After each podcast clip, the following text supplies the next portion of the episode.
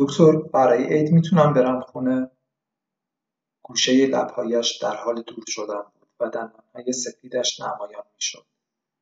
پایش را روی پا انداخت و دست مشت شدهاش را زیر چانهاش گذاشت و در حالی که سفیدی پایین چشمش مشخص بود دکتر را نگاه می‌کرد. دکتر به پرستار نگاهی انداخت. پرستار گفت خانم جوان دکتر دو ماه شما رو مرخص کرده و ما با خانواده شما چندین نوبت تماس گرفتیم. ولی اونا میگن شما رو نمی‌شناسن. چهره کشیده ای داشت اخمم به او میآمد. پایش را از روی آن پایش برداشت.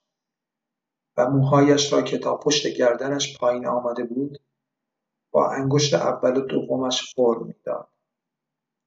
پرسید مرکز نگهداری از اینجا بهتره دکتر؟ کلمه دکتر را با حالت دلتنگی گفت. چهرهاش شبیه رهگذری بود که از خانهاش دور شده بود و دنبال سرپناهی برای رسیدن به آرزوهای دفن شدهاش میگشت. تنها بیست و دو سال داشت. دکتر جواب داد من نمی‌دونم مرکز نگهداری چه جور جاییه.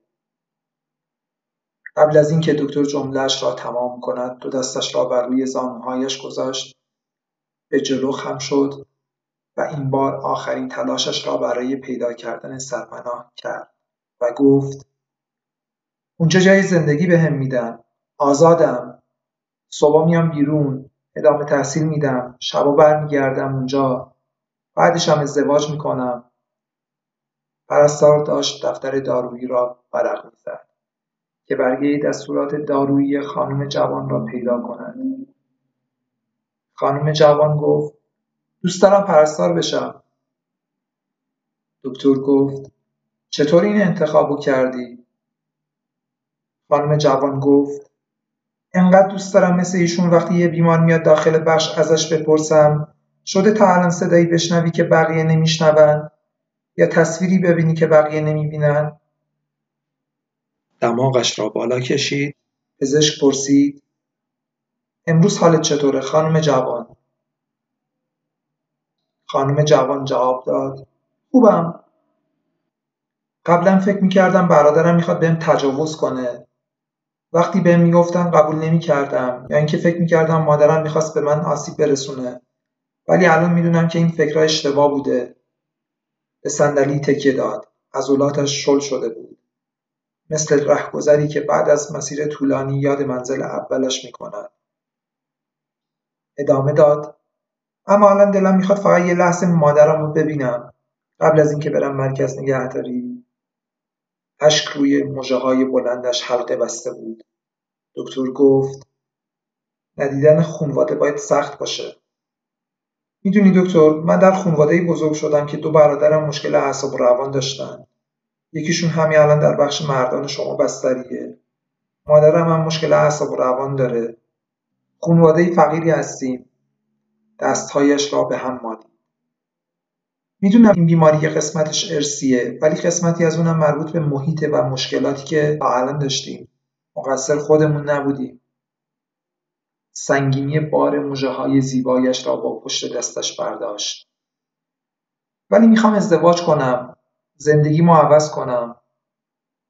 پرستار برگه دارویی خانم جوان را برای دکتر خواند و گفت همکاران گفتن که دیشب به قصد خودکشی مایه دستشویی خورده.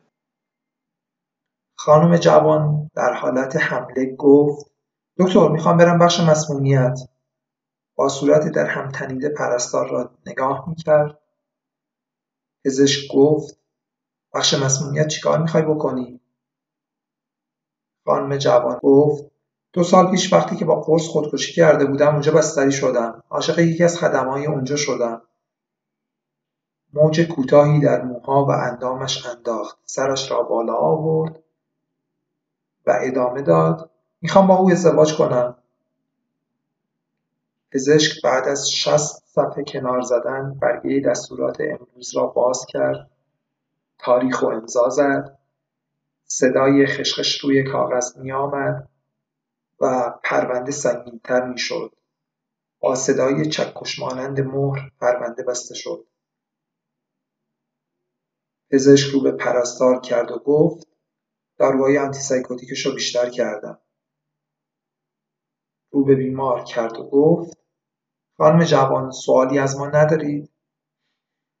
خانم جوان بلند شد و با پاهای کشان کشان و اندام لاغرش اتاق را ترک کرد. پرستار به پزشک گفت دلش برای مامانش تنگ شده.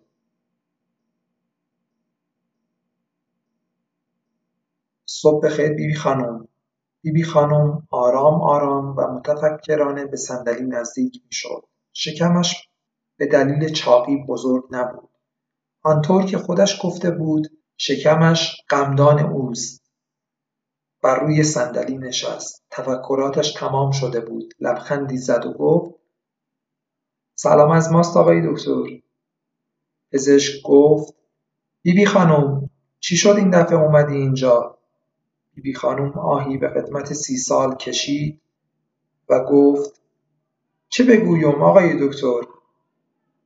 بند دوم انگشت دومش را در بین دندانهایش گذاشت و سرش را تکان داد و زمین را نگاه کرد و ادامه داد خیلی تنها بودم. همش با خودم فکر می‌کردم که یکی پشت دره می‌خواد بیاد منو بکشه. بعد از اینکه همسر سومم فوت شد دکتر گفت خدا رحمتشون کنه.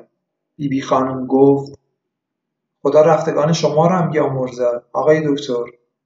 آره کجا بودیم؟ دکتر گفت گفتی که با خودت فکر می‌کردی که یکی می‌خواد تو رو بکشه و بعد فوت همسر سومت؟ آره آقای دکتر نمی‌تونستم کارای خونه رو انجام بدم. کم کم لبخند بر روی چهره بیبی بی خانم آشکار شد. ادامه داد می‌خواستم اینجا بستری و بهتر شم. چهره گشاده به بیبی بی خانم می آمد. پزشک پرسید داروهاتو خونه میخوردی؟ بیبی خانم گفت راستشو بخوای بعضی وقتا یادم می‌رفت بعضی وقتا بیشتر می‌خورد و آه پسرم مرگ و زندگی دست اونیه که اون بالاست. دستهایش را بالا برد و چیزی لب گفت و به صورتش مالی. ادامه داد داروهای تجویزی شما را هم می‌خورم آقای دکتر. پزشک پرسید الان اینجا چطوری؟ بیبی خانم لبخندی زد و شکمش کوچکتر شد و گفت اینجا خیلی بهترم الان احساس بیکسی نمی‌کنم در باز شد. سلام آقای دکتر. می‌دونم نوبت ویزیت من نشده ولی یه سوال مهم داشتم. بیبی خانم گفت مرگ و زندگی دست اونیه که اون بالاست. دختر جوان به نظر نمی رسید سن ظاهریش دو برابر سن تقویمیش باشد اما قامتش خمیده شده بود. پزشک گفت بفرمایید. نزدیکتر شد و ادامه داد. دکتر آیا غم انسان با یه غم بقیه برابره؟ برای شادی چطوره؟ دکتر پرسید. چی شد این سوالو می‌پرسی؟ دختر جوان گفت امروز با یه بیمار جدید که بستری شده و لباسای اولیش که تنش بود با لباسای ما فرداش به این نتیجه رسیدیم که یه غم من با صد غم اون برابره و یه شادی اون با هزار شادی من برابره. الان می‌خواستم ببینم اگه یه غم من به یه شادی اون تبدیل بشه چقدر باید تلاش کنم؟ پرستار گفت. خانم احمدی اجازه بده نوبت ویزیت شما بشه؟ جواب سوالات شما رو هم میدیم. بیبی خانم بلند شد و با شکم دوباره بزرگ شدهش به دختر نگاه کرد و گفت مرگ و زندگی دست اونیه که اون بالاست دستاشو بالا برد و بعدش مالید به صورتش و هر دو از اتاق بیرون رفتن خانم چراغی امروز نسبت به دیروز حالتون چطوره؟ خانم چراغی جواب داد دکتر من مشکلی ندارم و بیدلیل منو اینجا بستری کردن. ناخونهایش بلند و پوستش مثل بیابان در اواخر تابستان خشک بود. زمین را نگاه می‌کرد. پزشک پرسید خودت فکر می‌کنی علت مشکل چیه؟ خانم چراغی جواب داد من قبلا یه نفر رو دوست داشتم. اشک بر روی پوست خشکش سرازیر می‌شد. پزشک دستمال کاغذی را به طرف او دراز کرد و خانم چراغی یک دستمال برداشت و ادامه داد.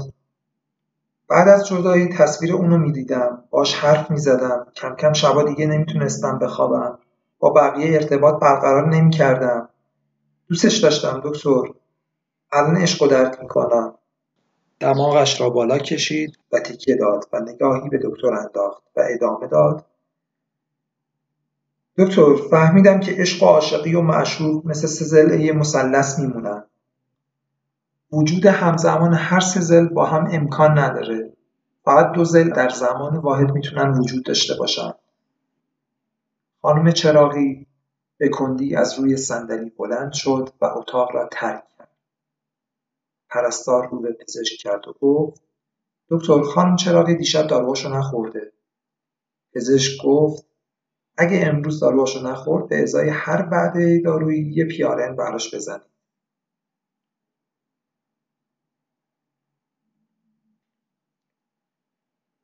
پرستار رو به پزشک کرد و گفت دکتر یه مراجعه کننده سرپایی هم داریم.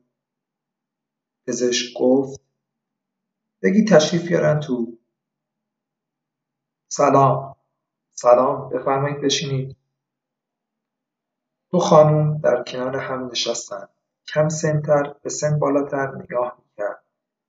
به پنجره های بسته که دستگیره نداشت و دیوارهای خالی از پریز برق نگاه می‌کردند.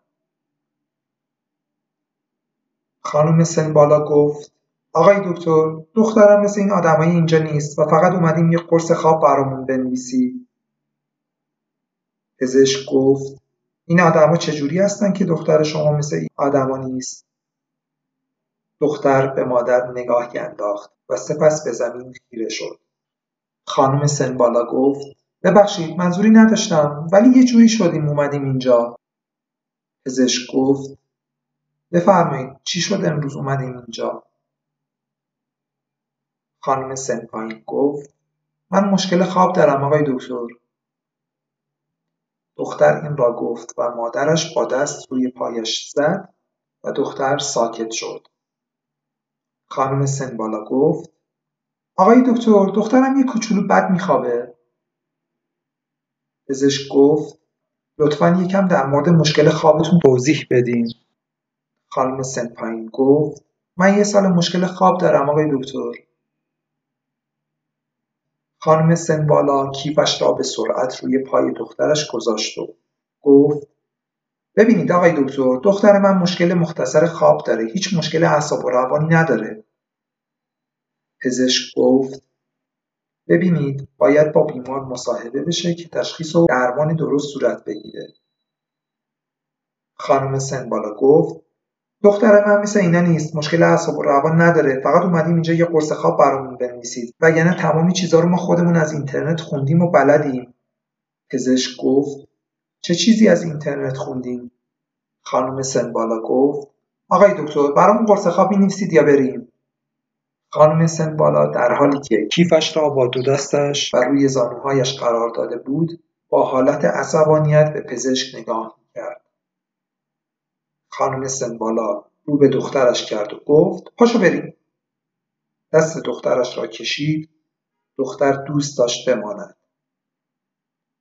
خانم سنبالا گفت من نمی‌ذارم تو داروهای اعصاب و روان بخوری و مثل اینا بشی. دختر دست مادرش را پس زد و در حالی که دستهایش را روی زانوهایش گذاشته بود گفت مامان تو رو خدا بذار آقای دکتر کارشو بکنه. یه سال من مشکل خواب دارم نمی‌تونم کارامو انجام بدم افت تحصیلی دارم با خودم شب تا صبح گریه می‌کنم. هی منو از این متخصص به اون متخصص. از اون مشاوره به این مشاوره. از درمانه محلی از این طرف به اون طرف می‌بری که فقط نیاری پیش متخصص اعصاب و روان. و نمی‌خوای قبول کنی که نیاز به درمان روان پزشکی دارم. خانم سنبالا دست دخترش را به زور کشید در حالی که پاهای دخترش دوست داشت در آن اتاق بماند. صدایی که داشت محو می‌شد می‌گفت همینم مونده فامیل بگن دختر اقدس خانم داروی اعصاب و روان می‌خوره. بریم.